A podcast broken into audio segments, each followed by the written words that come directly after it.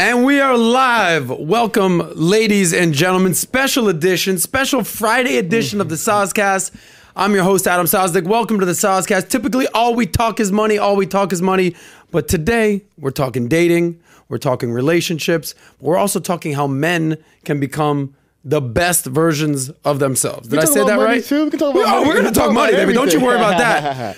but if you're a man out there, specifically if you're a young man under under 40, okay, I'm 41 now. I'm no longer in that You're category. You're, man how old now. are you? I'm 31. 31. Yeah. Man, you're looking good. If you're a young man out there, you do not want to miss this episode. This episode is dedica- dedicated to helping young men become the best versions of themselves. We're going to love it. focus on that. We're going to hopefully help you get wealthier, smarter, better, like just improve every aspect of your life. And we got Hafeez Baoku. Oh, look at you, Did man. I do it? you got it. The host of the roommates, Yes, yeah. uh, in the house. Thank you so much, Welcome to the. SOSCAST. Adam, listen, man. Before you do your introduction, man, I am a big Adam fan. really? I'm a big Adam fan. When I met you for the first time, it was last year. You didn't know that we didn't get to talk much. No, it was in and out. Yeah, quick. but I, I love what I love the most about you is how you are authentically yourself. And during the initial, you know, episodes of the PBD podcast, Mm-hmm. you came in every single day defending your points all the time in hostile territory at times. Oh yeah, it was rough at times. It was rough at times. But I love that. I love Yeah. the energy. I, I just love it. So I, honestly, man, when they told me, Adam wants you to come on the podcast, I was supposed to leave last night. yeah, I heard. I said, you know what? For Adam, I'm gonna be here. Thank you, bro. Respect. Uh, Well, I appreciate. it. I appreciate you being on. I'm gonna be honest. Yeah. Where the ladies at, man? Where the- did you guys, exactly. Did you guys fire them? What's I going know. on? The ladies had the day off. Apparently, we we it, had we known that you'd be on. I well because you did an interview with PBD yeah, yesterday, yeah. and I had lunch with Pat and uh, you know Sam who works with Pat, his assistant, um, comptroller over here. Respect to Sam. Was saying Hafeez is coming in from the roommates. He's gonna do a thing with you. I said, Yo, Sam, why don't you let me know he was gonna he- be here? Yeah. We could have coordinated. We could have done something. And then so we kind of pulled this off last Okay, minute. yeah, yeah, yeah. Uh, but the way I looked at it is like something's better than nothing. Of Next time we maybe of we bring the ladies in, Of have a little, uh, of course. have a little banter. David's here. Thank you, David, for What being up, here, David? making time for us. You're- you're we a know how important you are these days. So you know, I'm a decent you're, alternative. you you know. So Yeah, uh, give me a respect to you. we'll make it work.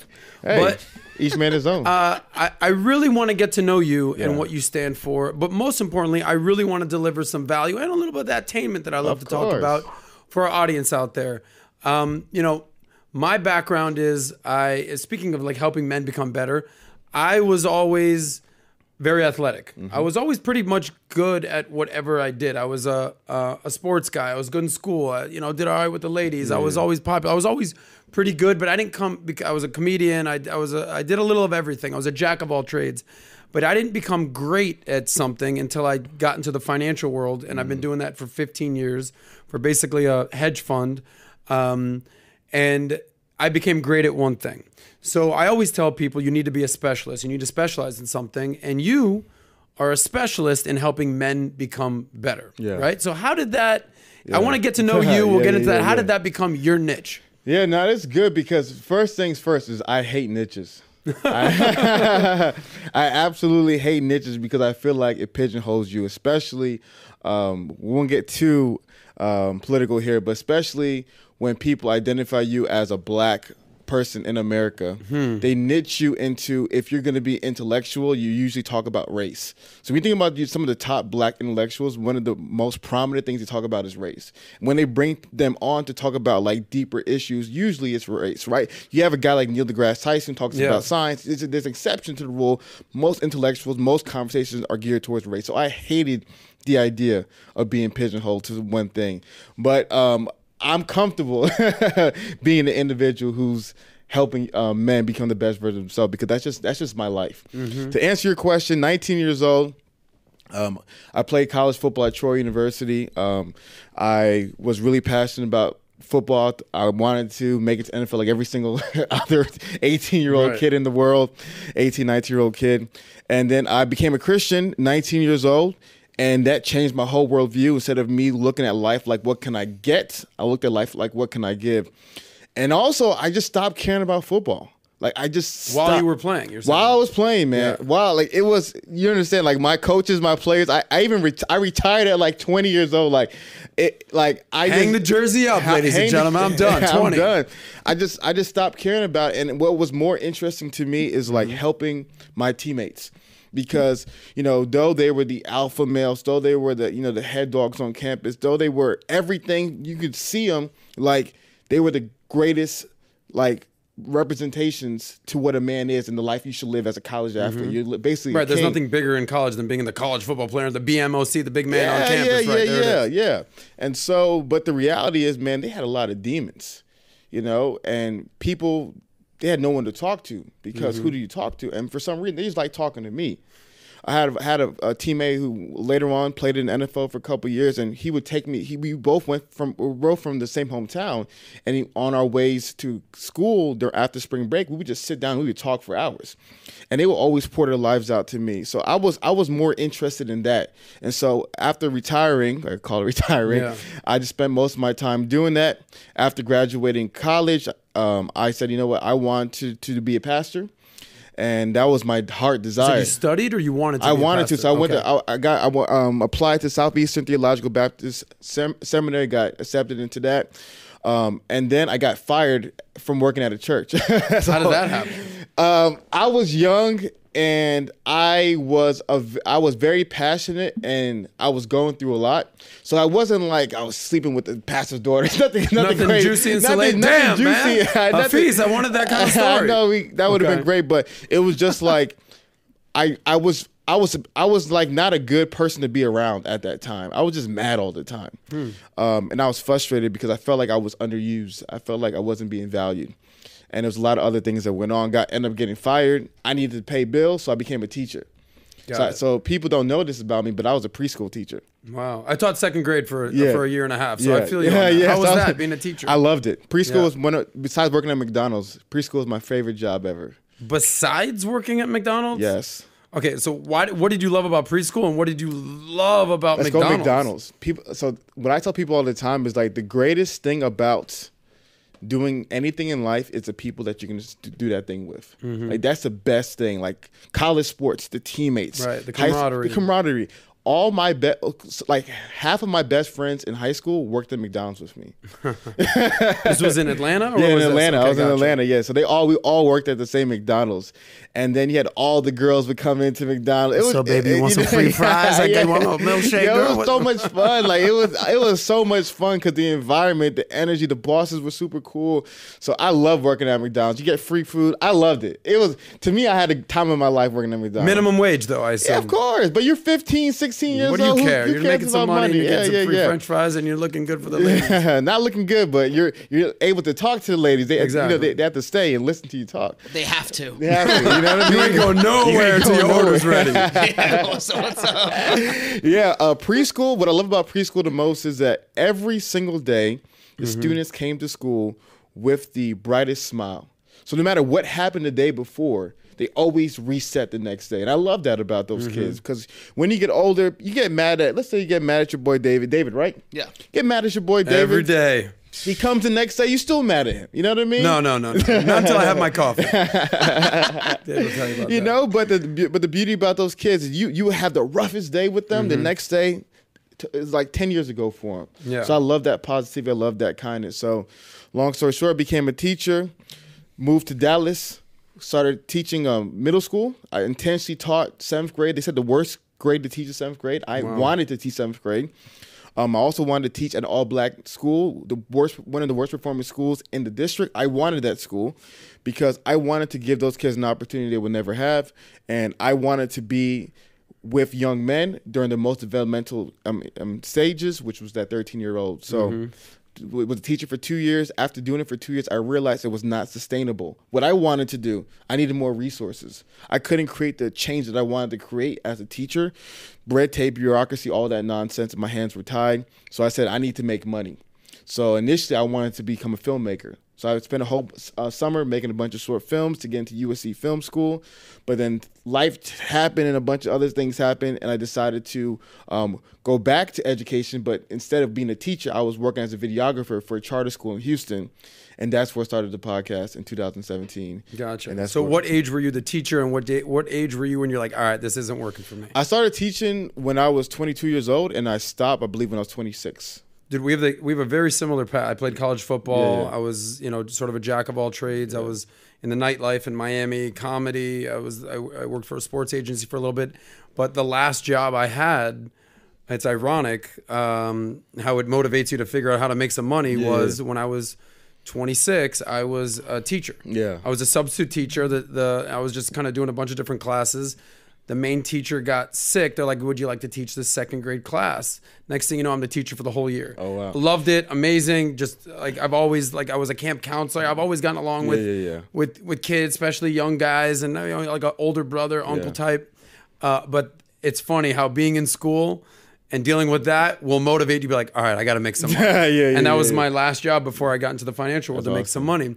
So, um, so go from there. You Yeah. you you got into videography, Yeah. and that led to the podcast. Yeah, so Explain so that. basically, uh, long story short, I, I moved to Houston, and I always wanted to start a podcast. I was doing a bunch of other stuff before. I'm just giving you the bird's eye perspective, Mm-hmm. um, and I always wanted to start a podcast. So when I moved to Houston, I moved in with moved into a house um, with four other guys I literally met a month beforehand. And I moved into the house, and we would always have these late night conversations talking about all types of things. And I was like, bro, why don't we start a podcast? They didn't know what a podcast was. I was a big podcast guy. I was a big Joe Rogan guy. I was a big Brilliant Idiots guy. So I was a big, po- big podcast guy. And then eventually I found a studio. I found somebody to record it. And then me and my roommates started a podcast called The Roommates. Hence the roommates. Well, great name by the way. Yeah, appreciate it. Appreciate got it. it. And you've been doing this full time for how long? I've been doing it full time since 2019. So do, doing it full time for the past, what? Two and a half, three years. or three, three, three years and been doing it for five years. So Yeah. how has your mindset evolved? Yeah. Because again, we're talking about men getting better. Yeah. Men becoming the best versions of themselves. Yeah. Walk us through your mindset of when you were, you know, that 18 to 20 year old kid you retired. Yeah, yeah, yeah. And that you were, you know, helping guys kind of get better. Yeah. Teacher, um, videographer, Yeah. roommate, podcast. Now, you know, No, that's good. debonair, looking yeah, fresh, Yeah, yeah, yeah. three yeah. piece. Yeah. Walk us through your mindset and what's changed and what's evolved. So I'm gonna be 100 percent honest. It's gonna sound very arrogant. I was I was almost the same person at 19 than I was today. Almost the same person. Hmm. Really? Reason why I was so mad is because I had all these ideas, but nobody would listen to me. Why? Because you had no credibility. Yeah, I was you a had no kid. I platform. was a kid. Yeah. At my church, my the, all the pastors there were superstars. They were like these superstar speakers. They're the most sought after guys in America. Like they were like the young stars. Hmm. So I I was the youngest of all of them. Like the, the second oldest guy from me was like 24. They were all super young, but I was the youngest of all of them. But I was just like the redhead stepbrother Why is that? they were I was just in, like they all came from Texas and they moved to Atlanta. So they were already established. You know, they were they were well known in the in the in, in the church community. So I just came as this 19 year old kid with just a bunch of ideas and a lot of passion. And they dismiss it because they because of your age, or did they dismiss it because of the ideas, or, or is it a It was combination of all of combination. it? It. was a combination of all that. It's just it's just like I was the young brother to them Mm-hmm. who just needed to wait his time, and I didn't. I thought my time was then. When I was 20, when I was 19, 20 years old, I thought my time was then. Got it. Let, let, us stay there for a second Yeah. because it's interesting because my mindset has completely changed yeah, since yeah. when I was 19. Yeah. But you're basically saying, no, no, no, dude. Like I'm the same exact person I was when I was 19. Yeah. It's just that now people are listening to me. A hundred Now I have a little bit more credibility. Yes. Now I look a little bit sharper. I'm Yeah, not yeah, in my yeah. McDonald's outfit anymore. yeah, yeah. Um, what do young people need to know if maybe they're that 16, 18, 20, 25 year old kid and people are like, ah, get out of here, kid. You're a Gen Z. Wait your turn. Yeah. Wait- Get out of here, little millennial, whatever. Yeah. You know, wait, we still got this. What's your advice for young people who are being dismissed? Nah, I think to me the, the dopest part about today is the internet.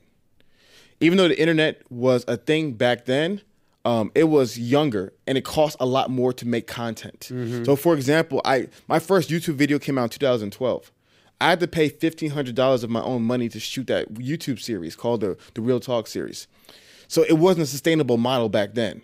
And back then, I was like, I want to shoot from. I, I shot videos out of my webcam, but I was like, yo, that's crappy. No one's gonna watch webcam videos. Now people are watching videos from the from their cameras. Mm-hmm. So the dope part about today, if you're a young guy with a message, is that you have an ability with the social media era, with social media and all types of things like that, to be able to promote and share your message. But I also want to add that though I was had a lot of great ideas, I didn't have I didn't live life. Mm-hmm. You know what I mean? I haven't I- like I didn't live life. You had ideas, you didn't have experience. Hundred percent. And so to me now, like I got a I got a I got a text the other day from one of my students. He's 23 years old right now. He recently got married. I met him when he was He's 15. 23 and got married. Yeah, met him when he was 15 years old. Look at you guys. Yeah, we both were like. he 15. And did you encourage him to get married, or I didn't, just- but I would have. you would have? 100. percent Now, by the way, are you married? Yeah, I got married. You're married. Yeah, yeah, yeah. At yeah. what age? Uh, got married last December. Okay, so at 30, Yeah, 31. 31. Yeah, yeah, yeah. Okay, yeah, gotcha. Yeah, yeah, yeah. We'll, was- we'll, we'll get there. We'll get there. We'll get to relationships. Hang tight, guys. yeah, yeah. I got a message from him. Um, he was like, "Coach Fees, I love. Uh, thank you so much, man. I, I saw you from a recent viral video on Fresh and Fit, and he was like, and I, and I haven't seen you from years, but the messages you taught me then are still the messages I'm applying to my life." Then I had another kid. He came on the podcast recently. I met him when he was 12 years old. He's one of my students. Now he's 20 years old. He came on the podcast and we were talking. He was like, "Yo, the same stuff I'm seeing you talk to the guys on the internet. The same things you were telling me when I was 12 years old." So to me, is that the advice I give mm-hmm. is not just theory. People have lived this. You know what I mean? And so that's where in my space, where when people want to help, yes, you might have good information because I was a parrot. The reason I'm good is because I can emulate people very well. That's one of my superpowers. I can emulate people, and so I could be able to watch a, a Patrick Bet David, a Jordan Peterson, a Mark Driscoll, a Gary Vee, and I can be able to do and say exactly what they communicate and say. So I have a good message, but that's not my message. It mm-hmm. wasn't refined. I don't have the weight of actually seeing people's lives transformed by what I said. And so going back to a young person, bro, you're 19 years old, you want to be a motivational speaker. Who have you motivated? Who whose life had you transformed? But not just that. It's not just about motivating someone in a year. Who have you seen the past 10 years? They've applied your, your advice and they've gotten better. Mm-hmm. Because you can give somebody advice at 17 years old, they do it for six months, they get good results, but then 21, their life's a wreck. Yeah. So are you 100% sure the message that you're teaching actually works? And the reality is it needs to work on you. Yeah, well, I believe in the business world, they call this proof of concept, 100%. right? So, all right, walk us through what you're saying to Yeah. these guys. Like, there's certain cornerstones or principles that are part of your coaching program. You called yourself Coach Fee, so I assume a lot of these. Nah, I was football coach. Got- okay, yeah, gotcha, yeah, I was football gotcha. coach. That's why he called me Coach Fee. Gotcha, yeah, yeah, gotcha. yeah, yeah, yeah, yeah. But are there certain, you know, principles that you stand for? So, for instance, you know, I'll give you a, a little uh, glimpse into what I talk about. So, I started off in the nightlife world, um, South Beach. I grew up there, you know, um, and then I, Question. Yeah. Miami, Phoenix, you party for a night. I mean, Miami. However, I did have a good time in Scottsdale and that, like that little circular whatever area. It's fun, yeah. but it's not close, bro.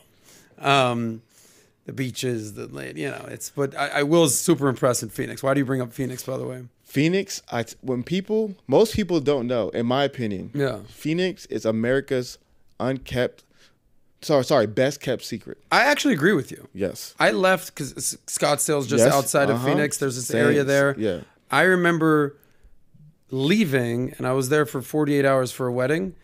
And I remember telling my cousin who I was there with, I was like, dude, this city's like low key dope. Yes. Yeah. Yes. The women, the like the, the- I, I will say this might ruffle some feathers. You might go up to this is the problem that I I like American women. Okay. Like I I was married for a for a time to a British woman. I've dated Colombians and Cubans and Brazil. yeah. I've done it all. Yeah. But there's nothing more than I, I'm just saying. 41 years old. I've had some time. I've had some experience. I've Yeah, uh, yeah, yeah. I've done some proof of concept. If you know what I'm talking about. Yeah. But there's nothing I like more than banter. Like what we're doing right now. Like If you were a girl, that. super into you. but the problem that I have in Miami, and we'll get back to the money side and the and principle side that I stand for. Um, the problem that I have is maybe I'll see someone, nice lady at the bar, club, whatever. No speaking you know, no English. Yeah, and I'll say, hey, how you doing? They're like, oh yes, hello, how you doing? And I'm just like, I can't work with that. I can work with that Yeah. for a short period of time. Of course. not extended period of time. So I Uh-huh. like banter. So, but every girl I spoke to in Phoenix, hey, what's up? Yeah. No matter how they look, black, white, brown, yellow, green, whatever, they were just like, hey, what's up? And down to, to have a good time. Yes. So, I'm telling you, th- it's so I'm biased. Miami. I live here, South Beach. Yeah. But To me, Miami reminds me of beachfront property in LA. Mm-hmm. It's obviously beautiful. Mm-hmm. It's obviously valuable. But for that price, though, value, value, you know what I value. mean? Come on. Exactly. And so, what I love about Phoenix is it was like, how can I say this? It's kind of like Austin, Dallas properties before the bubble.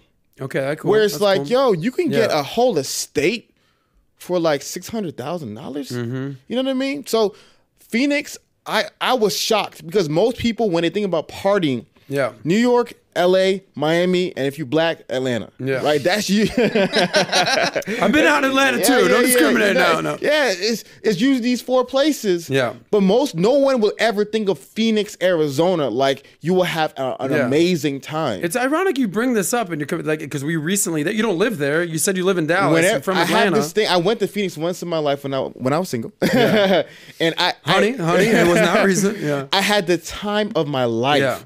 Yeah. I have never. I was shocked by how beautiful the women were in Phoenix. Yeah, I agree. I was shocked because, like Yeah. you said, I didn't. I didn't know about it. But then people tell me about Arizona State Yeah. and Arizona, how they're known for their beautiful women. Yeah. And I was also shocked by how beautiful yet down to earth the women were. Totally agree. You see what every and, I- and, so I make it a thing whenever I meet a guy from Phoenix, I ask him Yeah. to confirm my theories, and it has never failed. I agree with you. Dave, I was have you there been to 48 Phoenix? I hours. haven't, but I have to go now. Ha- David, David, you're going to Phoenix now. Get out of here. I will say you brought up Austin. I thought Austin was fine, a little dirty, a little scuzzy, a little homelessy. Oh, no, I you know, like there's a game that you play in Austin. Shout out to our friend Nancy. She said when you get there to Austin, you got to play the game homeless or hipster. and I'm playing that game. I was wrong half the time. But uh, I did like Phoenix. I did like. Um, I, I, I enjoyed it there, and the weather's actually pretty dope as well. Um, but real talk, I mean Miami Uh, for for for the price, I get it, Phoenix. But back to my question to you about values. what values, principles, Yes. what what things that you know you pinpoint. So when I got out of the nightlife business and I taught for a little while and I got into the money world and I started to make money and next thing you know I'm working with all the top financial advisors and insurance advisor and estate planners. That's how I met Pat Yeah. at a conference and eventually I started my own show to basically teach millennials and now Gen Z, young men, young people how money works. I developed what I call the six principles of wealth, six cornerstones of building wealth, right? Uh, number one is having a game plan for your money. Number two, don't lose, which is debt. Number three, save that money, which is my motto, and understanding like a saver's mentality versus a spender's mentality. Once you can master those three and get a hold of your budget, and stop living paycheck to paycheck and focusing on net worth. You can become an investor and what investing looks like, and whether that's real estate, stock market, uh, crypto, NFT, whatever you want to go with it. Um, and then protecting it all, protecting your biggest asset, which is you, not your assets. Your you are your biggest asset.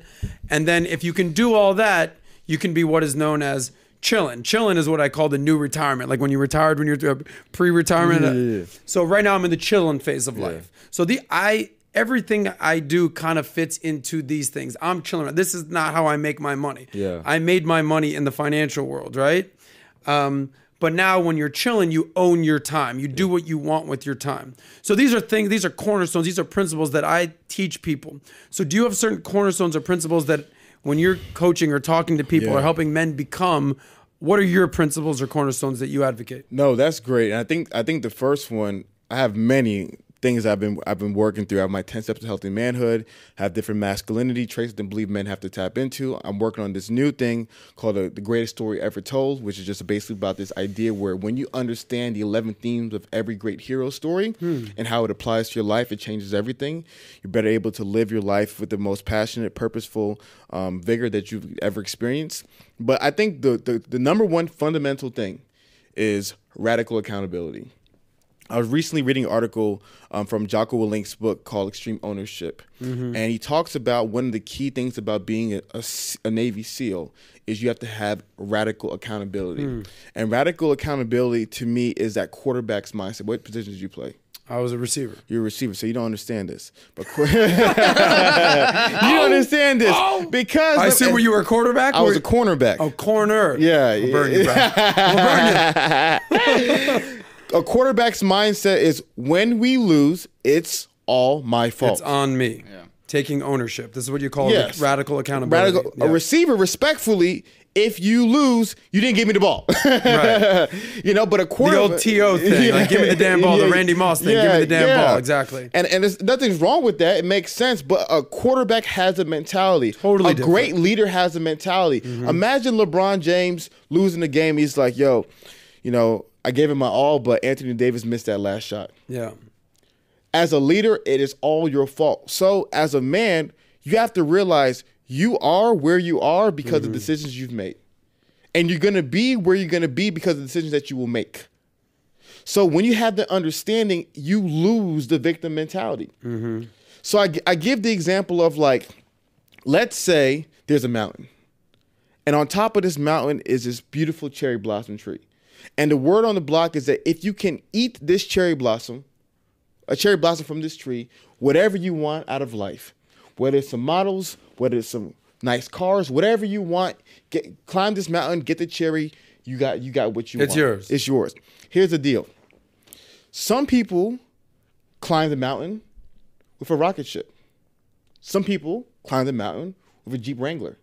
Some people climb the mountain with their two legs. Mm-hmm. Some people climb the mountain with one leg. Some mm-hmm. people climb the mountain with no legs. Some people have to climb the mountain on a wheelchair. Yeah. Everyone has to climb the mountain. Yeah. But you have different tools to what you have. Right. So that's life. That is life. Facts. There is a mountain that every man has to climb. There is, and every man has different skills to climb the mountain. Some have easier skills than others. It doesn't matter what you have, you still have to do the job at hand. Mm-hmm. And so when you have the understanding, that perspective, now it's up to you to now begin that journey. So that radical accountability is something that's extremely important because a lot of men are upset because they're not where they're supposed to be because of X, Y, Z. My dad never told me he loved me. My mom wasn't there for me. This girl broke up with me. That job fired me. My coach didn't believe in me. Everybody has a story. Some stories are better than others. It's, it's true. Yeah, some some people have horrible victim stories, and I've heard them. But at the end of the day, you still have to climb the mountain. Mm-hmm. And so when you have that radical accountability and you understand that now you have the decision to make to what what are you going to do? Are you going to be on team bitter and sit down and complain and whine about the problems of the world today? Or are you going to be on team better, improve your life, get all the tools necessary, and use all your skills to the best of your ability to succeed? So, radical accountability is one thing. And then the second thing, which is what I'm most passionate about today, is like minded community. So um, I'm wearing a suit from my new suit line called the Standard. So the idea of the Standard is that some men meet the standard and some men are the standard. Hmm. Financially, Adam is the standard. When people want think about making money and being successful financially, they want to be where Adam is at 41. But there's other 40 guy, 41 year old guys who just met the standard. They probably earn $62,000 a year, the typical salary I'm guesstimating here for a mm-hmm. 41 year old man. There's nothing wrong with that. But if you ask most people, would you want to be Adam or would you want to be average Andy? They would want to be Adam. So it's, it's so basically the, the company is for those guys who want to be the standard. But but more than just clothes, it's a community of excellence because the idea is that imagine it's like Dallas Country Club and to get in you have to buy a suit. So it's a limited edition collection. Only limited amount of guys can buy a suit, but when they buy it, they get access into this community. And so my desire is that by having like-minded men, you're able to work together to achieve extraordinary results. So, example I gave is that Adam went through his process for 41 years, and this is where he was today. So let's mm-hmm. say Adam was 30 years old. He went through this for 11 years to get to where he is today. He he he he learned this, made this mistake. Learned this, made this mistake, and he did that for 11 years. But imagine there was 10 of you guys just like you as hungry about money as hungry about comedy as hungry about all the things that you value mm-hmm. and you guys every single day you went out and lived your life you went out you lived your life you did whatever you did you made the moves you did you did whatever and then you guys got back together and you guys share notes. You share information. Oh, guess what? I bought this pro- this housing property by doing this. Oh yeah, man. I, I learned that if you at this comedy show, if you make this joke at this time, the audience does that.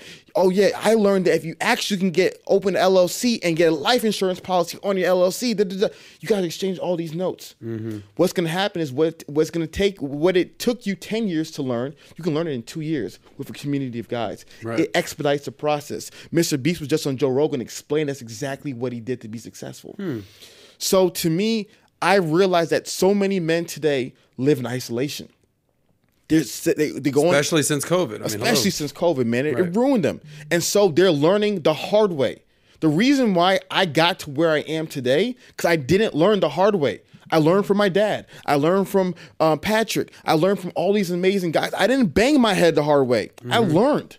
And so by having the like-minded community, not friends, you like to party, Adam. I like to party. People don't know this about me. People who know me know me. I like to party. We're gonna we're gonna party together one day. Mm-hmm. Hell yeah. We I love partying. That's my that's my thing. But but you know, people you party with are not they're your party friends. Right. When I want to go to live, you go with me. When I want to go to story, story still open? Yeah. Okay, great. When I want to go to story, they go with me. But that's not the people when I'm trying to make money, when I'm Right. trying to get better. Difference between party friends and business friends. Pe- When you're 21, did you did you know that? oh no, I just you just you're just hanging exactly. with your, your when crew. you're That's when it. you're young, you think they're the same thing. Right. But when you're older, you realize it's a Well, difference. this is what we talk about. Your network is your net worth. People that you're partying with are not exactly who you want to be doing business with. That, that's not who you're going to try to climb the mountain with. You might want to go to the club with them, but not necessarily climb the mountain. Let me. I loved everything ahead, you just said. ahead, By the way, the go standard Yeah. and how'd you call it? The the the radical accountability Yeah. with the climbing the mountain. Yeah. And, and this is I'm going to circle back to what you said at the beginning of the podcast, and I, and and this brought a commercial that I saw the, uh, that that is pretty poignant. Uh, I was thinking this because you talked about you know when people talk about successful, they want to say, "Oh, I'm a black successful." Like everything you're saying yeah, with yeah, that, yeah. you saw the commercial where it's like everyone start everyone starts out the same, and the the coach or the guy with the whistle says, "All right, take two steps forward if your parents are married." Yeah. Mm-hmm. Boom, boom, boom. You've seen this? Yeah. Takes two steps forward uh, if both your parents have jobs. Boom, boom, boom. Takes two steps forward if you've never been to jail. Boom, boom, boom. And they go through a series of questions, and it's becoming increasingly obvious that the the privileged folk, Yeah. typically the white folks in America, they start a little bit further to the finish line Yeah. than maybe minorities or or Latinos or blacks or whoever you want to kind of put it there. Um, but what you're saying is like, I don't really care where you started. I don't care if you get to the top of the mountaintop with a rocket ship, a Humvee, with some nice Reeboks on your feet, or if you're barefoot, or if you motherfucking have no feet. Yeah. You got to get to the mountaintop. 100%. Is that basically what you're saying? Because here's the deal, Adam, and I don't want to lack compassion Mm-hmm. for the individuals who have bad outcomes. Because all in some in, sorry bad initial starts. Yeah. there's a lot of people in today's world. You and I both know it. I I thought to myself, I said, imagine, imagine you were born during the time of the Black Plague, Mm-hmm. and both your parents died. What, what, what in kind of medieval Europe, yeah. whatever this was. There's no internet. yeah. There was no cars. There was no tech. You're you're screwed. Mm-hmm. Imagine being born a slave, and you were taken away from your family. Some people had some horrible outcomes, and life sucks. And I have all the compassion in the world for people who have these terrible outcomes. Mm-hmm. But the reality of it is, life does not care Mm-hmm. what what you landed on the dice roll. If the dice roll said two parents, white skin, six four, bulging biceps, Mm-hmm. doesn't matter where you land on the dice roll, you still have to live life. Yeah.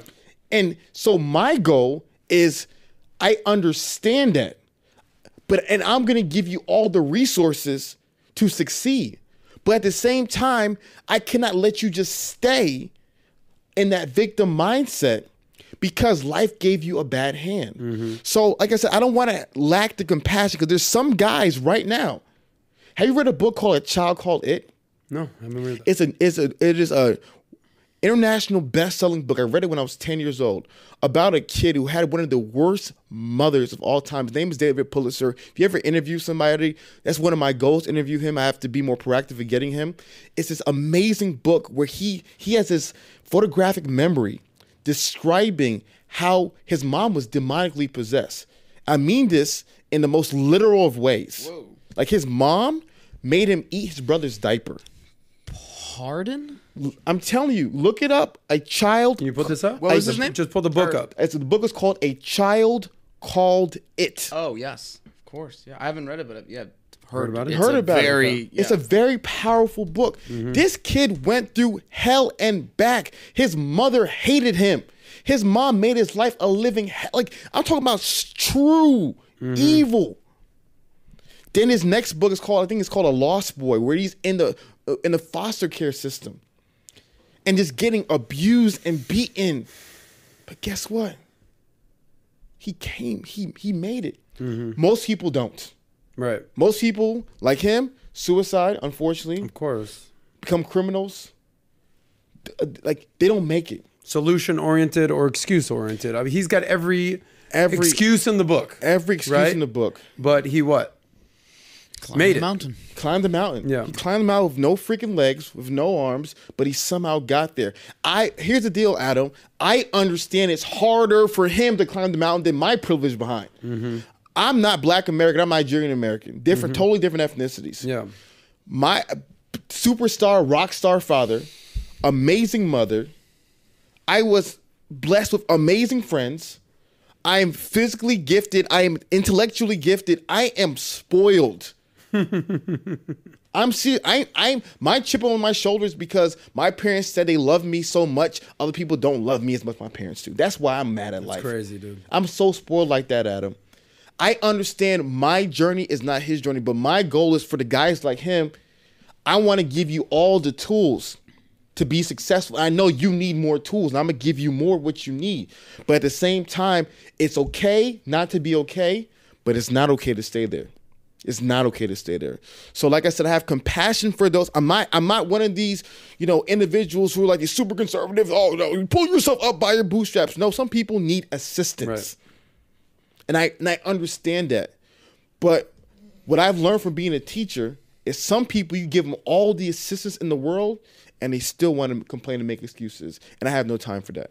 Yeah. What do they say? That 80% of the people uh, don't care about your problems. The other 20% are happy you got them. Yeah. Something like that. Did you have a question for Hafeez? Yeah, I mean, well, this is kind of switching Go ahead, a little bit of do- gears, but uh, just based off of the comments, there's a lot of red pill, blue pill, all this stuff. It's saying RP, and I'm like, what is RP? Looking it up. So if we can clear up the muddiness, because I know that that can get lost, right? Yeah. There's a lot of misinterpretation of the red pill, blue pill, and some people are actually saying that you misinterpret the red pill. Me. But first of all, yeah, I don't even know what the red pill is. No, it's it- it's Yeah, funny. explain that. It's That's funny great. because Thank you, David. I thank you for that. You They're lucky because I I don't read comments. I don't read comments. Never have. I mean, I used to back when you know Gary Vee would tell me to read comments. But Oh, really? Yeah, but now I got to a point where I don't read comments. So And why don't you do that? Yeah. to me, it's a false representation of how people really feel. Mm-hmm. Ah. Because usually, It's like amplified. yeah. Because the thing about it is, do you comment on videos? I never have. Do you comment on videos? I have. n- I mean, Yeah. I'm not disrespecting anybody who's in the comments today. I have not met a person who's doing well in life who consistently comments on videos. Consistently. Yeah. Yeah. And- and some people might comment once in a blue moon, but these people, like most people I know, have never commented on videos. Who are doing very well, who are very productive, who are very happy in life. They don't have time to be spending all their days commenting, sharing their opinions on things that really don't relate to them. So I asked myself, who are the people commenting then? If I've never met anybody personally commenting all the time, who are these guys who are always in the comments? Some of them are emotionally invested in, in what you do, and what you do and what I do, and they love us so much they want to share positive things. Which That's is great. We That's appreciate great. them. That's Absolutely, great. yeah. Whenever when Patrick was on Joe Rogan's podcast, I commented. Hell yeah. I loved it so much, man. Shout out to Patrick Bet David, man. Thank you so much. So there's people Because you felt inspired felt to make a comment. to make a, but then there's most then there's people. then there's the trolls. Then there's those individuals Got to pay the troll toll. who don't comment out of inspiration, yeah. but they comment out of anger, out of frustration. Mm-hmm. Or sometimes nitpickiness. yeah, or nitpickiness. So Like they might say something like, um, you after everything you said, they might be like, yeah, but Hafeez's shoes are untied. Yeah, it's like, yeah, yeah. Really, bro? A hundred Nobody's talking about accountability Yeah. and being the best version of yourself. You're focusing on his shoe, t- hundred percent. and shoelaces. And then my thing is that I need those comments in real life. Mm-hmm. If you want to comment and say something about me, please. People know I'm in. I'm in Dallas. I'm I'm I'm at Bottle Blonde. I'm at Citizens. You Bottle know what I Blonde, mean? yeah, that's- that's good. I'm there. Pull up. Pull up. I'm there. And many many people have pulled up. Yeah. All great things. I don't I don't see those comments. I need those comments in real life Yeah. for me to address them. Got but it. we're here. We're here. Let's address some of the comments Yeah. what a lot of people who are in the red pill community have a a lot of followers in the red pill community don't like my representation of the red pill community. Okay, and for those that, that don't like, you don't know the red Yeah, pill so- versus the blue pill. So- There's other different so types of I'll- pills. I'll- I'll- I covered this with Rollo Tomassi, Yeah, but please yeah. recap. This. So let me explain something to the people who are going to be lost in the sauce. When it comes to this conversation, it's such a postmodern conversation. And what I mean by that is in, in postmodern English language, words are subjective. Okay. Right? So because words are subjective, things don't lack objective meaning anymore. Right? So for example, let me give a, a simple one. Yo, what's up, dog? What does that mean? Depends. Dog can mm-hmm. mean homie. Dog can mean piece of sh- ass that I don't like. Right? Mm-hmm. It's subjective. But what has happened is the language has broken down so much that two people can let's use, let's use a word and get people fired up. Abortion. Mm-hmm. Some people abortion means ending a fetus. Yeah. People abortion means ending a life. There's two different people that that, that word has two completely different meanings pro life, pro choice. Mm-hmm. and they and, and there's so many other things you can mm-hmm. define. And these words, critical race theory. Yeah. What does that mean to you? Some people it mean you know, so that's what happens. Red pill is one of these words where there's a bunch of people who define it. And there's a bunch of people who also define it and they're battling. So another example, the best example I give is feminism. What is feminism? When you ask people who are feminists, feminism means the advancement for women, mm-hmm. advancement and equal rights for women. You ask people in the red pill community what feminism is, bashing men, hatred, misandry, da da da da. What is it? Mm-hmm. What is it? It goes is based upon the receiver of the information. Yeah. So I want to make it clear whenever I define the word, I'm just simply defining a word that there's not even an objective definition Yeah, in the community. Just made Every- up by a community. Yeah, so and every person has different definition. You have 17 red pill creators, all 17 have a different definition of it. So to me, I'm just I know in my opinion, I personally know almost everybody who I find respectful in the space. I know I can call them on the phone right now and talk to them. There's a few people who I don't know personally, but if I wanted to, I can call them and talk to them on the phone. I I I'm not just somebody who I'm not a part of the community. I'm not somebody who just sits down and shares. I know your your favorite creator. I know him. So when people are like, "Oh, you don't know, you don't know, bro," the people you're worshiping and learning from, I I can call them on the phone right now. We can talk I'm your about it. favorite creator's favorite creator. Yeah. is what so, but what does red pill mean Yeah, let to me get- you? let me get. So, Yeah. red pill is this idea based upon the Matrix, right? So in the movie The Matrix, Neo Yeah. Red Pill, he woke up to the realities of life. Yeah. so it's waking up to realities of life, but then it's the realities of life about what? Usually, when the people talk about red pill online, it's Mm-hmm. realities of inter um, personal relationships and the dynamics between male nature and female nature. So Mm. it's basically what is the truth about male nature, what is the truth about female nature, and what is the truth about how those two natures work together in relationships. So that's basically understanding red pill. What is the truth about intergender relationships between men and women? That's what the red pill means. But when somebody makes a statement and they said, uh, "This is the truth," it's the truth according to whom? Ooh, yeah, exactly. You know what I mean? If I'm telling this is the truth, is the truth according to whom? Like, like, like, like Christianity is the truth according to Christ. Judaism is the truth according to Moses. Perfect. Uh, Islam is the truth according to Muhammad. You know, um, um, Mormonism, Buddhism, Hinduism, the Mormonism, everything. So, so it's a truth according to whom? So, Right. what red pill creators will say is the truth based upon scientific studies and research that has been gathered together, and men all around the world will come together, usually on these message board in the early 2000s. They will come together and share notes. So Adam would be like, "Yo, I dated these five girls in Miami, and this would happen." And David was like, "Yo, I dated these ten girls in New York. This would happen." Let's not give him too much credit for that. Thanks, Adam. two girls in New York. you know, Yeah, smoking hot. and so the idea was that this what the what became of the red pill is this you know this combination I, I was thinking about a word but i couldn't find a word of all this information and it's the truth about male nature mm-hmm. male nature female nature interpersonal relationships but it's based upon what your favorite creator tells you it's the truth Gotcha. I, I to be honest, I, I've seen the Matrix. I remember that scene. You want Yeah. the red pill or the blue pill?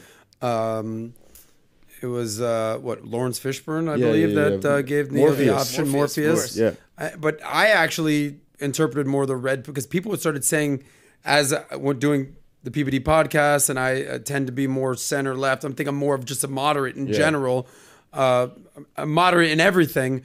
But people would say, "Oh, Adam's getting red pilled. Yeah, so he's re- becoming more of a Republic." I'm Yeah, just so- like, "Nah, I'm just, Yeah. I'm me." Yeah, so so red pill think. Can also be politics. Yeah. So if you were a Democrat and you open your eyes to how the Democratic establishment is X, Y, and Z, you Mm-hmm. can become a red pill about Democrats. If you were, you know, maybe blinded by woke politics and you're now starting to see that it's wrong, you can be Mm-hmm. red. So it's now become more than that. But usually the guys online, the guys that are commenting right now, they're usually talking about it in relation to interpersonal relationships Mm. and the truth about interpersonal relationships, especially in the modern era. So Quotes on the truth. And it's the truth. And like I said, they will tell you it's based upon the objective studies.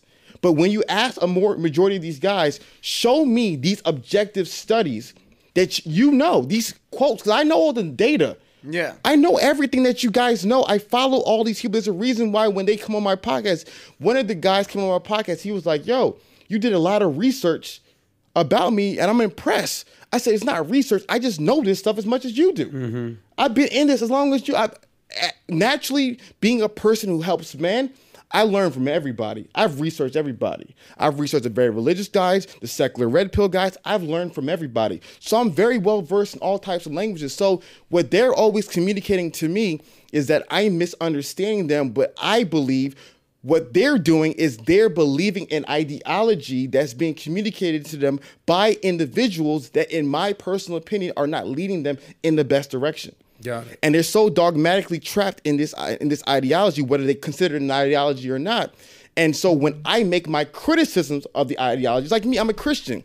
If somebody cri- criticizes Christianity because I'm so dug into it, I'm gonna push back. They're so dug into these ideologies. Whenever I criticize them, they're not gonna be happy, and I understand it. Got it. Is Does this- that answer your question, David? Yeah, and is, does this relate also to the is it M MG MGTOW? MGTOW. MGTOW. Mig- Men going their own way. I learned that with Fresh and Fit. MGTOW, Okay, what- MGTOW is men going their own way. So, what, what is that? Even? so, so You can go your own way. So MGTOW is let's say there's a spectrum, right? okay.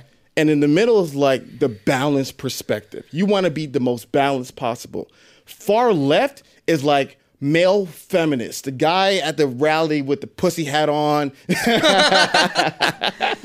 you, do you honestly believe I'm like No, that? but because think- this is my thing. Like they people believe that I'm this like the guy with the pussy hat on. Yeah, yeah, yeah, yeah, yeah. When all I say, I'm like, just don't. Why do you have to be a dick about it? Like a lot of this feels like I'm the victim. Being a man is so hard. Women, they just are. I have to be. I'm like, dude, just shut the fuck up. Like, don't be a dick to women. Just be the best version of yourself. Don't be a dick to anyone.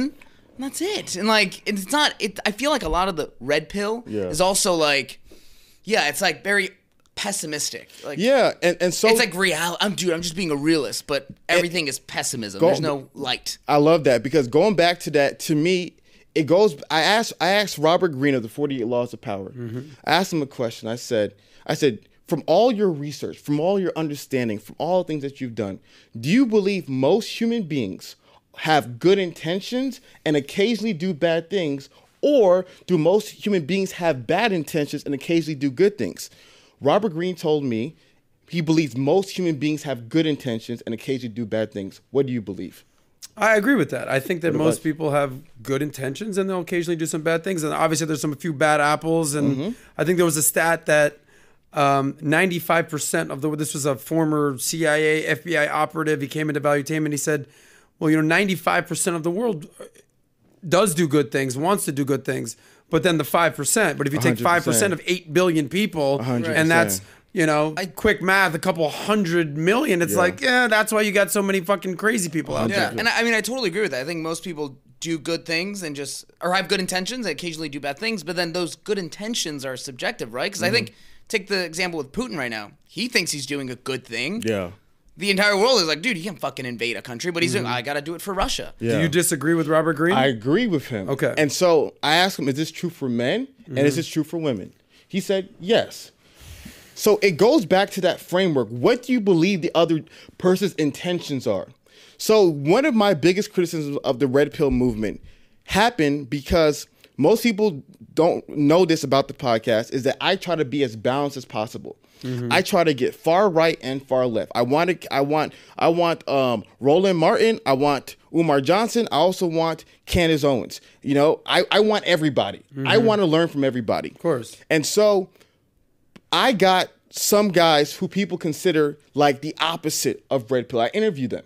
what is that? That's blue pill. What is that? Yeah, they would they would consider these guys blue pill men. I don't consider them that, but the internet would consider them that. So what, what, what's blue? blue So pill? basically, the, the concept of blue pill is going back to the Matrix. Is like you're oblivious to the truth and you're living in a lie. So you so like basically You just want to feel secure. You don't want to have bad things happen you. You don't Yeah. want the harshness of You the real world so, so to yeah, take over. So like basically a, a truth, person who would quote unquote be blue pill is a person who's naive to the realities of life. They think you know Yeah. w- women are these perfect angels, and if you just love them just enough, every woman will love you equally, right? That's not it either, yeah. yeah, it's it's, it's, it's neither, right? Yeah. So I, I'm, I'm gonna explain to you the criticism because I, I hope that I'll answer your question.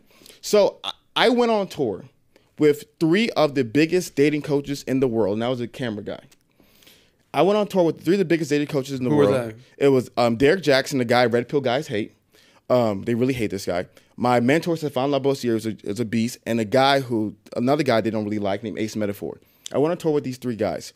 And on this tour, we there it was 95% women. And we would go to these venues, thousands of women. It- Atlanta, Miami, New York. Man, it's fun. but and I sat and I was a camera guy. And they at the end of each show they would do a Q&A. Hmm. And they would do this Q&A and they would get these women to talk about their issues and ask the guys questions.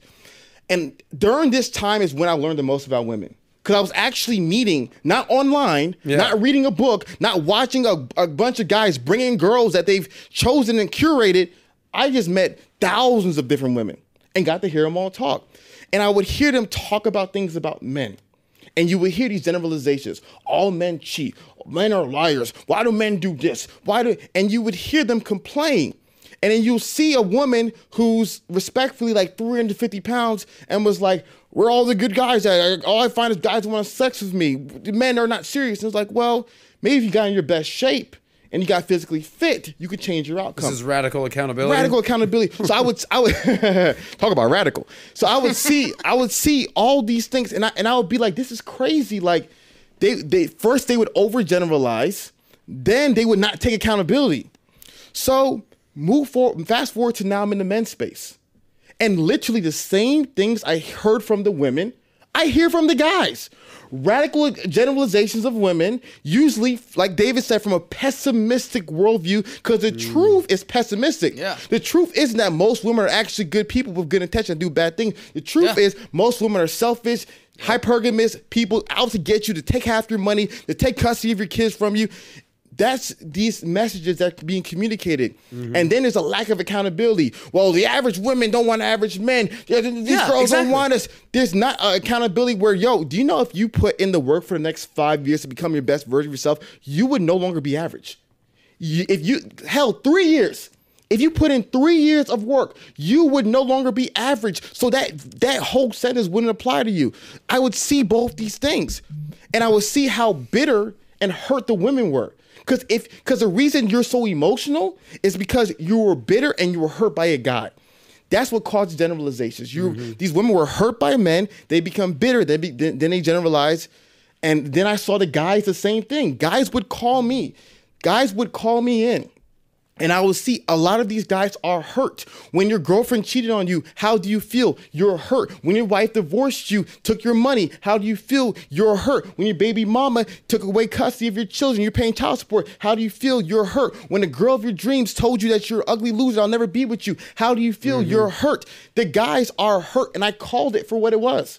And they're acting emotional, not logical. Is that basically what you're saying? I'm not saying they're that, that yes, but my main point was that they got offended when I said they were hurt. Mm-hmm. Yeah. When you are hurt. Yeah. And and they, they take it like it's a sign of weakness as a man to be hurt. I've been hurt. You've mm-hmm. been hurt. We've all been hurt. There's nothing wrong with a man being hurt. I'm just calling it for what it is. Mm-hmm. And so to me, like I said, the, the the problem with all these things is at the end of the day, my goal is that if any man is listening to this message, if they take anything from what we communicated, if you simply view the opposite gender as the villain and you the victim, you will never win. Exactly. You will never win. You will. Ne- it's just impossible because there's because there's. Think about it. Imagine there's a woman who views men as the villain and, the, and she's the victim. Would a man of character, would a man of integrity, would a man of sensibility want to be with her? No, she would be too negative. He won't want to stay with her for long. Yeah. So the same thing is true as a man. And also, if you are a man, Instead of simply being bitter, if you want to be better, put in the work to become the best version of yourself physically, emotionally, spiritually, financially. If you commit to that for three years of your life, see what happens to your outcomes. Compound interest effect. Literally. Let me ask you. Go ahead. Um, let's get into relationships for a second. Uh, we kind of touched on that a little bit right there. You brought up the you know the concept of hypergamy. Yeah. Where do you stand on this? Do you believe that this it's a real thing? The concept of hypergamy. Yes and no. It's real, but it's exaggerated. How and so? it's and it's subjective. Girl, you as a man, my goal for men is get off the internet. One of our themes this year is life happens offline. One of my goals with the standard is we we do events offline. Mm-hmm. We're not just a bunch of guys typing on message boards and Reddit sharing our theories. No, guys, hey, let's go out. Let's go here. Let's let's experience life. When you experience life, you experience a diversity of women.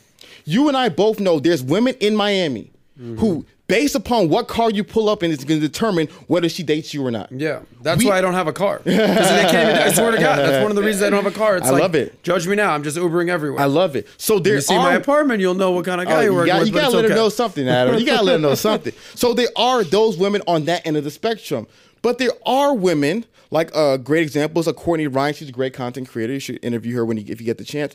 There are women who are in the Midwest who are really simple people. Yeah, of course. They're very simple women. Yeah, they there's a really, big difference between a girl in Iowa, Des Moines, Iowa, versus L.A. South Beach. It's and and totally the problem is that they've made it in their brains that they're all the same. Mm-hmm. And any man who's actually traveled knows they're not the same.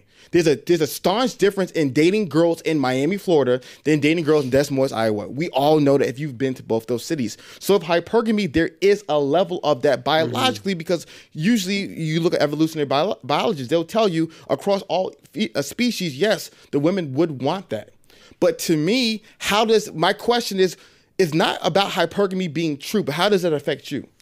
Would you break down what your, I assume your wife, your best relationship is, Yeah. and the difference between that and your worst relationship you've ever had with a female, So to someone you were dating? I'm of saying. hundred percent, and to me, it was me. Hundred percent radical accountability. It was me. When the man I became from 19 to 29, when I met my wife, was not the man I was when I was 19 years old when I met a girl I thought I was going to marry. Mm-hmm. I, as a man, was delusional. Because a lot of guys with pornography, You think you're the pizza boy. You've been finna smash Miss Ja- Miss Miss Jane. You know, Lisa Ann. You know what Lisa I mean? Ann in the house, shout out. you, you you think that's that's gonna be you. Yeah. You watch these TV shows where the typical story, like Fairly Odd Parents, you have this loser, nerdy kid named Timmy Turner, and who does he want? Does he want Trudy Tang? No, he's not sorry, Trudy Tang. Does he want Trudy? No, he doesn't want Trudy. He wants Trixie Tang, the hottest girl in school. You see these these messages, and you watch these Disney Channel movies where the the lowly loser, nerdy guy can get the hottest girl in school. So your brain is conditioned to think that because I'm a guy, if I like her, she should want me back. So And they get frustrated when they get no love. and they get frustrated and get hurt when they get no love. Mm-hmm. And so to me, I've always wanted the top tier women. I was never a top tier guy. So that was where I was losing. You had to look in the mirror and be like, "Yo, bro, you got to step your life up." I had to. Mm-hmm. And that's the part that hurts people. It's, it's a hard thing to do. Of course. I'm telling you, it's like, so much easier to blame and, and not easy. take accountability. Did- wh- She's a bitch. My boss is an asshole. You're a dick. It's so much harder to be like, so dude, easier. you're 30 pounds overweight. You're not actually working as hard as you could. You're not hitting the gym. You're actually kind of a dick. You like you're you're you're negative. Like it's so much harder to do that. It's so much easier to blame shift. 100% Adam. And to me, that is the radical accountability starts off mm-hmm. with. Is and, and and when I got radical, I realized, what am I talking about? why why would that kind of woman want me? And so there's this idea in the world of men where because I am me, I should get the top tier women. But that's not true in anything in life. Because I am me, I should be the number one basketball player in, in the NBA. Right. Because I am me, I should be the number one singer in the world. There's nothing in life where just maybe in your mom's world, Right. you can be you and be the king of the planet. Maybe in the world of participation trophies, you can just show up and get an award. Not But how life works. life you have to work for what you Yeah. want you have to ask yourself what do i want do i do i do i want to be financially chilling like adam well i gotta do the work that men who financially chill do Right. And so to me it got me to that point where i realized in the past i was an average a, a little above average guy but i wanted top notch adam I, I'm the pickiest guy i'm the pickiest pornography is poison. But back when I used to watch porn, I would have to go to seven. I'd be on page seventeen till I found the one I liked. That's how picky I was. A lot of time there. Got to go through a lot of time because I was so picky. And so to me, I acknowledged it was my fault. Yeah, so no- what what changed? What changed? What made you say, "All right"? Like, what did you actually step by step do and say, "All right"? Let me look in the mirror, give some accountability. What changed? True did story. You, did you get wealthier, smarter, better looking, in shape? Like, what did you actually have So to what do? did what did I do? Or what what, what was the light switch? clicked? yeah, The light switch the happened. aha moment, and then True what did story. you actually true do about story. that? Yeah. I moved to Houston because of a girl. Mm-hmm. Ha- I, I have theories. I have so many theories. I spent 10 years. I have a book of theories. And I test out all. I'm like a, a doctor who does all the experiments on himself. So I don't tell any man to do anything I haven't done myself. Had a theory. There was a girl I really liked. She was into me. I had a theory to make her into me. I tested it out. I moved to Houston. Obviously, it never works. Don't do it. but, don't move because of a girl. but then I but then I realized that's when it dawned on me. I was like, yo, look at where you're at. You did all this for a girl, but what did you do for yourself? damn, powerful. What did you do for yourself? How were you different? Were you better or were you worse? Were you just the same? And I realized, okay, let me look at the kind of women that I want. Who are they married to? What kind of men do they like? And let me be honest about where I'm at. So hard to do. I was in Houston, I was sleeping on the couch with my friend's place. Literally sleeping on the couch. Not even not, some people tell you a story that, like I was literally sleeping on Yeah. the couch. You moved to Houston for her. You couldn't even stay at her place. Of course, I'm. You won't let me stay at her place. What the heck? Want me to get thrown in prison? Like you wouldn't let me in there? But you were dating her. no. Oh, what? That's what I'm saying. I oh. test everything out. I'm a crazy guy, Adam. I'm a You cra- moved there because you liked a girl. Yes. You weren't even dating her. No. That's bold. Hafeez! I mean, I'm telling you. Okay, I hey learned- man, you had to hit rock bottom sleeping So on a couch guys- in order to but figure it out. That's why guys relate to me because I'm never a guy talking about I banged a hundred Yeah. chicks, I did all this. I was a guy at rock bottom who, just like most guys, was struggling, who was upset, who Yeah. cried at night over girls, and I learned how to make myself better. That was my rock bottom point. What did I do? Yeah. The first thing I realized was as a man, first things first is presentation. I'm a visual person. I like women who look a certain way. Mm-hmm. So are most men. So, So are most men. Shout out to the men. So, man, you got to realize if you like a woman who looks a certain way, if you and her took a pic- picture together, do you guys match? Do you guys match? Does it make it? Does it even make any sense? Because she, if she looks a certain way physically, she, assortative mating, would probably want someone who looks a certain way physically as well. And physically, as a man, doesn't also necessarily mean the face. It can mean the clothes. It can mm-hmm. mean the style. It can mean your mannerisms, the confidence, all these different things. So I realized I, as my as a man, have not got those things situated, which is what got me into style which what got me into suits.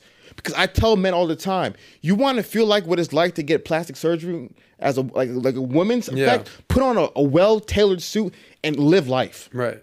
Well, they say that to a man, the hottest thing a woman can wear is lingerie. Yes. And to a woman, the hottest thing a man can wear is a fresh suit. I'm telling you, I You're didn't doing it, Hafeez! have this- David? I- Davy Dollars. Hot tracksuit. and so I have so many stories about suits. We don't have time Yeah. for it. So styling. yeah. I realized, okay, styling I have to work on. So then there was things about internally as a man. I was not on my purpose. I spent most of my whole focus was to get a woman instead of becoming the best man that God made me to be.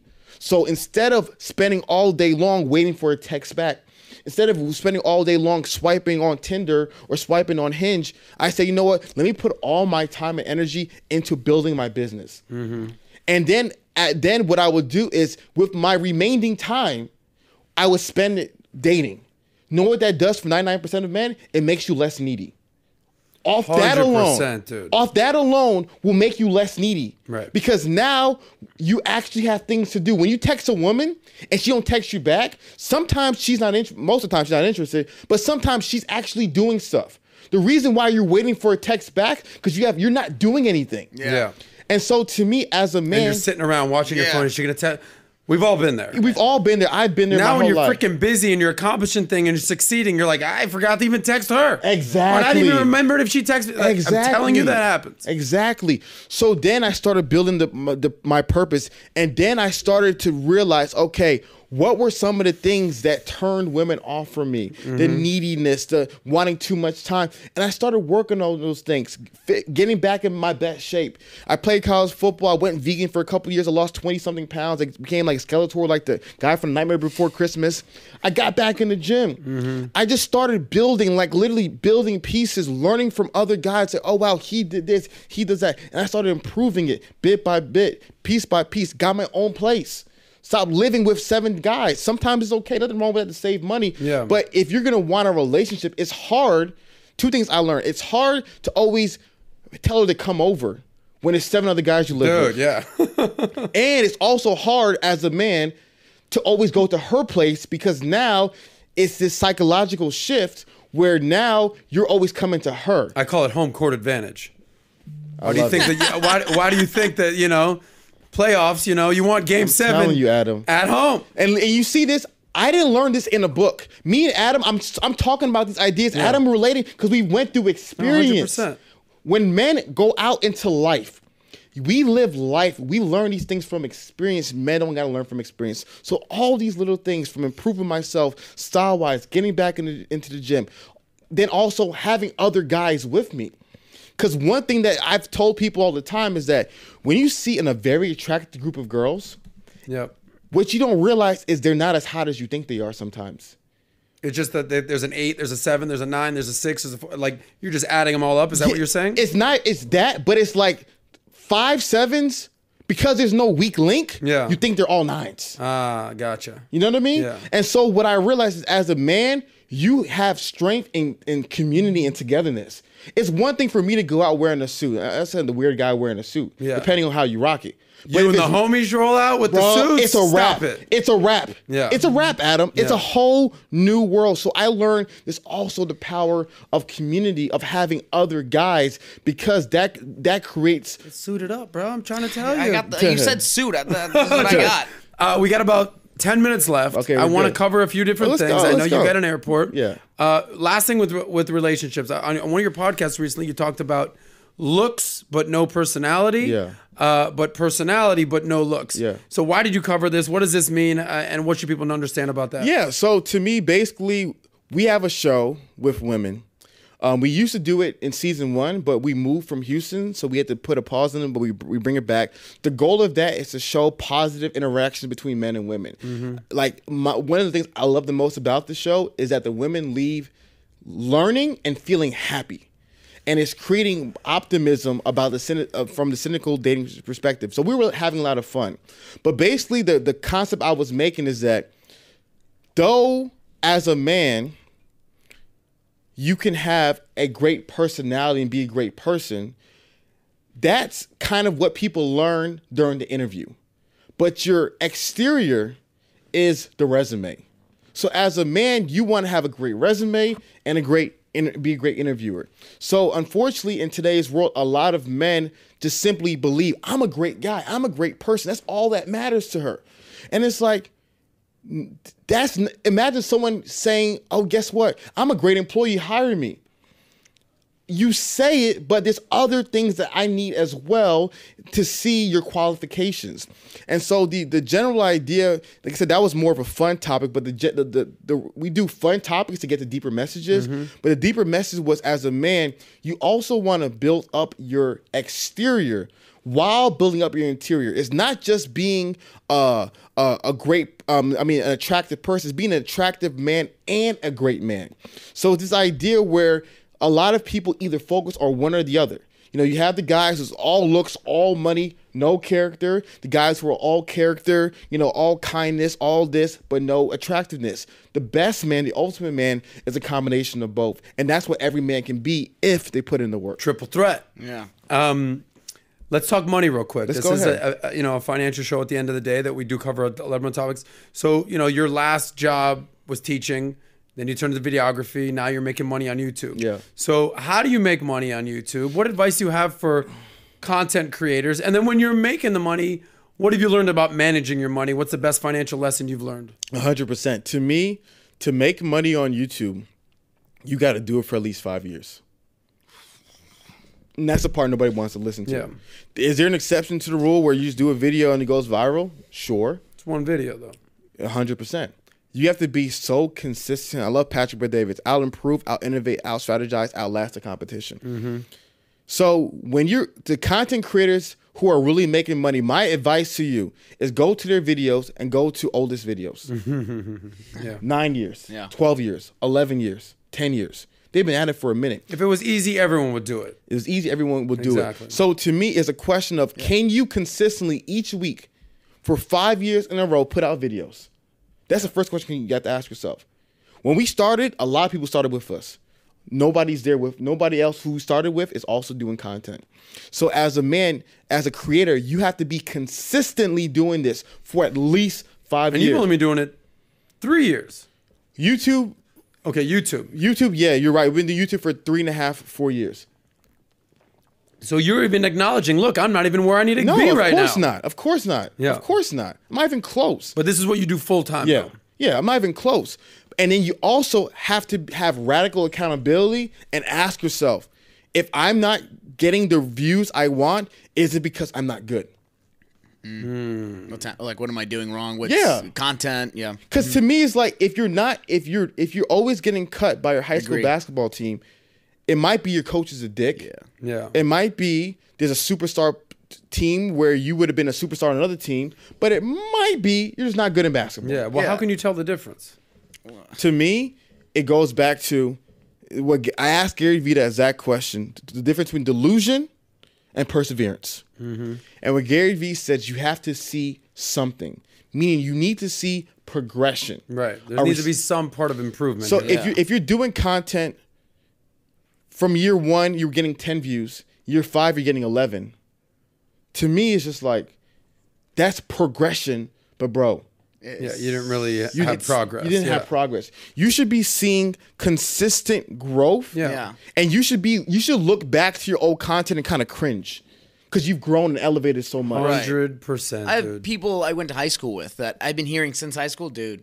I'm I'm rapping, I'm making music. I'm gonna be the next big thing. Yeah. Still, I'm like, y'all, y'all wait for me, like, dude. It's been fucking like ten years, Yes. dude. Yes. So, So- maybe it's not for you. Um, now that you're started to monetize your Yeah. brand, it's been three, four years. You're, you haven't hit the five year mark, but you're starting to make some Yeah. money. What financial lessons have you learned? What's I- like I the thing that this. sticks out and says, you know what, dude? I did not know this when I was a teacher making nothing. Let me tell you something. now that I'm making some bread, here's what I got. I love I love your question, Adam. I said the first year you make money is what I call shock money. You're shocked by how much money you make, and you're shocked by how fast money can leave. Mm-hmm. There's no way for you to understand how fast money can leave your wallet until you make that first year's salary. That's why you never ever want to be a one hit wonder. Yeah. Never. That's the worst. Your worst fear is you do go on YouTube, your first year successful. and, you make a lot of money. Cause what happens is that first year that money means nothing. It means nothing. I don't I don't view myself as successful. I just don't. People do, I don't. I don't. it's like basically why uh, I think 80% of lottery winners lose the money in like the it's first shock year. money because Exactly. you don't you don't realize Adam at one point you go to let's say you go to the club you and I both like going to the club you go to the club maybe before you buy a table in Las Colinas in a little there for two hundred dollars. But now you can go to the club live and spend five thousand in a night. Before you maybe could buy some Nikes for a hundred. Now you can buy Balenciagas for a thousand. All of a sudden money once you have more money you have opportunities to spend more money and people don't realize that until you actually get the money. And so to me there was a lot of things outside of my control i had to spend money on but i was shocked because i was always a i was always a good saver. So let's say for example i, I made 50000 as a teacher. I was able to save 10000 mm-hmm. so i was like bro i can live off $40000 a year. So if i made 100000 Yeah. i technically could be able to save 60000 right? Because i only need to live off 40000 then you make a hundred thousand. Like only got twenty five thousand dollars saved. Mm-hmm. What happened to the whoa whoa whoa? So you don't you don't realize that you get shocked by You know, this. there's a terminology for that. What it's do you- called lifestyle creep. I love it. It's called lifestyle creep, right? yeah, I was just about to throw it back to you, Thank Adam. you, buddy. Yeah. Well, what I tell people all the time is that okay, you were making fifty thousand as a teacher, awesome. Now you're making a hundred thousand. You were able to save ten thousand. Okay, so you're gonna say, all right, well, you know, it's that deserve mentality. Uh, well, you know, I'm making more money now. I deserve a nicer car. Yeah, yeah, yeah. I deserve a nicer threads. I just, you know, and next thing you know, so what I tell people is if you're making 50 and that's what you're used to, and all of a sudden you get a raise and you're making 100, you're making 80. Live like you're still making 50 for one year. Yeah. You've done it for a handful of years now. Do it for one more year. Yeah. And that 50K difference, that 40K difference, boom, that's in your pocketbook. And when that's sitting in your checking account, you're able to invest, your life will change. 100%. If you continue to spend that, spend that money rather than save that money, you're never going to get ahead. 100%. We got about five minutes left, Yeah. but I want to get your thoughts on this. Go ahead. You've interviewed some pretty prominent people, Yeah, bro. I've yeah. seen your stuff. Yeah, yeah. Okay. So what I want to, what I, what I want to do now, it's sort of a rapid fire, and I want to call it lessons learned Yeah. with Hafeez. One second. Let me check my flight. Let me see exa- how much time I have exactly. I want to confirm exactly. This will be a lesson learned with Hafeez if he Okay, misses don't miss flight. that flight. Okay, I want to be 100. percent Missing the flight would be no, definitely. it's- um, actually, No, missed I'm really. I'm good. I'm good. I'm Okay, good. gotcha. We're good. We're, we're good. Well, we'll wrap up in the No, next we're good. 10 we're, then. we're good. We're good. We're good. Um, dude, I got to get somewhere tonight. Yeah, hey, listen, man, listen. No, go, go, go for another hour. Like, oh. All right, so I want I'm calling this lessons learned with Hafeez. Okay, cool. And I'm basically I'm gonna I want to get your take on the people that you've interviewed. Yeah. And maybe keep your answer, not a one word answer, Yeah. but like boom, in a sentence Yeah. or two. This is what I got from this guy. This is what I took, and this is what this person stands for. Pretend you Cool have a with flight you? to catch. Okay. you gotta fight the cat. I love it. I'm long. So long number one, I want to start with my mentor, my boss, my CEO, Yeah. Patrick Bet David. You'd interviewed him a few times. Yes. What's your lesson learned? Dragon with PBD? energy. He's a dragon. He's powerful. And this man taught me that there's levels to success in life. And you can never judge somebody based on what they have until you actually know how much work they put to get what they have. Well said, bro. Yeah. Uh, you've interview- interviewed Jordan Peterson. Yeah. We've had him on the podcast, Yeah. on PBD podcast recently. Yeah. Brilliant mind. What lesson learned did you learn from JP? goat wisdom there's there's there's a thing about living life and actually experiencing the ups and downs the dark the dark um, nights of the soul to where you get wisdom that can really transform people's souls and you and what he has in his brain, Mm-hmm. it's it's remarkable God given wisdom. And so to me, um, JP's absolute beast, and he's an absolute he has absolute scalpel of understanding the issues that are going on in society. Yeah, it's incredible how he breaks down issues and processes some of the things that throws his mind. And he's got an amazing, beautiful daughter, Mikhaila. Yeah. You've interviewed her. Yeah. What's your lesson learned with Mikhaila Peterson? Mikhaila Peterson, to me, I she's a she's an overcomer. People don't realize her autoimmune uh, autoimmune disease really crippled her drastically when she was younger. But she's so positive, she's so optimistic, and she doesn't she doesn't allow her circumstances, to, multiple surgeries, to dictate her be uh, to her life. So that that woman is a warrior, and she's overcomer, and I love that about her because a lot of people would have went through what she went through and just had a victim mindset. what about Gary Vee? Gary Vee is a rock star, and what I love about Gary Vee is that you can look a man in his eyes and see what he stands for. That's the thing about online. A lot of people, you you, you can't tell them, you can't tell who they are because you don't look at them, look them in the eyes. A lot of content creators, people worship. If you look that man in his eyes, you realize that he's not what he's about. You look a man in his eyes, you know what he's about. When I look Gary Vee in his eyes, Gary Vee freaking cares. Hmm. Gary Vee looked me and he made me feel like I was the only person in the world. Like he cares. That's why he's great. Not because he's the smartest. Gary freaking cares. You can't fake that. As a preschool second grade teacher, kids realize that. They know the teachers who care, they know the teachers who don't. Gary Vee freaking cares. Wow. Uh, you've interviewed Ben Shapiro, I believe. Uh, conservative thought leader. Yeah. What's your lesson learned Human from Ben robot. Shapiro? Human robot. Let me tell you. Ben th- Shapiro Let, here. let me hear it. I'm writing that. So let me tell you what Ben Shapiro does that people don't realize. When you and I talk, this is what happens. Let's say me and David are talking.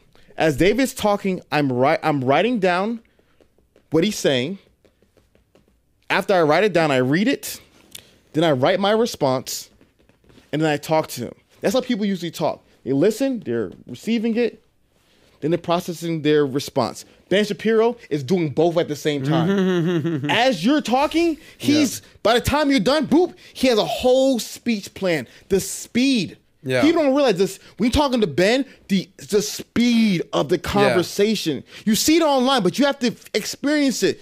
It's like a He's- machine. Yeah, he He's, speaks. I listen to a lot of people on 2.0. Yeah. Like if I want to, it's called chunking. All right, I want to leave. I want to listen. I'm going to get.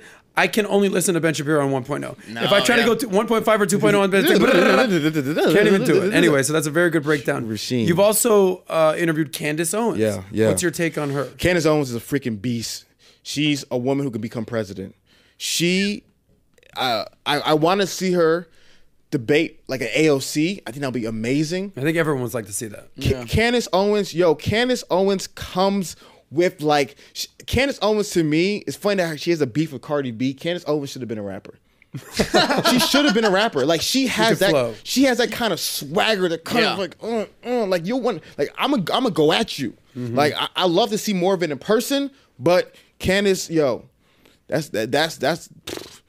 Yo, she she got it, man. She's got that swag. yeah. Uh, these are my guys right here, David. I don't know if these are his guys. These are my guys. But you've uh, you've interviewed, you've sat with uh, Fresh and Fit. Yeah, yeah, All right, Myron and Walt. yeah. What's your take on those boys? two Man. alphas. Not my David. words, their words. I, I'm just. I, at the end of the day, while I disagree with the red pill philosophy, I've told Myron and Fresh they know this. They got my number. They can call me whenever. I respect anyone trying. In a world full of people who want to criticize men, and a world full of people who want to sit on the sidelines and type in the YouTube comments and shame and attack people, they're trying to help mm-hmm. men. Are there are there methodologies things I agree with? No. Are some of the things I agree with, some of the things they agree with? No. But I respect them and they're trying to help and they're mm-hmm. very kind people. I'm a judger. My advantage is most people I got to meet them in person. So I don't judge people off of viral Yeah. videos or crazy moments online. Myron, one of the most hospitable, he's probably mad at me right now. I didn't call him I'm in Miami. One of the most hospitable human beings on the planet. So I love that they're trying to help men. They're as me, they're gonna make mistakes along the way. They're gonna figure it out. They're gonna improve their message, but mm-hmm. they're trying. And, and as a guy who makes a lot of mistakes, who's offended a lot of people, who said a lot of things wrong, I can respect any man who can put himself out there and to try to help people. Nothing but great things for Yeah. what they're trying He's to. got good intentions. Yeah. Uh, they're doers, not complainers. I- yeah, uh, you've that. interviewed Kevin Samuels. Yeah, What's yeah. your lesson learned from Kevin Samuels? Man, Kevin Samuels, the OG man. Kevin Samuels. What I learned from Kevin is that, you know, Kevin. Kevin to me is the most misunderstood person, um, and I blame YouTube for it. But Kevin, but what I learned from Kevin is that there comes a time where you need the harsh truth, whether you can receive it from an outsider or not, but you you need it and it will transform your life. I I I love Kevin because me and Kevin talk the same way, and I get in trouble a lot from my dad because of the way I talk growing up. So I re, I, we I like that kind of in Nigeria call it enuepetepete, that spicy talk. I like it, and so spicy. and so to me, Kevin is a person who um who's who gives it. And the thing about Kevin is he's the same way online as he is in person. And so Kevin, nothing but great things to say about Kevin Samuels, and and he gives the truth, and he stands by where a lot of men will fall um, and wi- wither away. So nothing but great things. Shout out to the OG um, Kevin Samuels. What about this guy called Alpha Male? AMS to me is one of the greatest human beings on the freaking planet.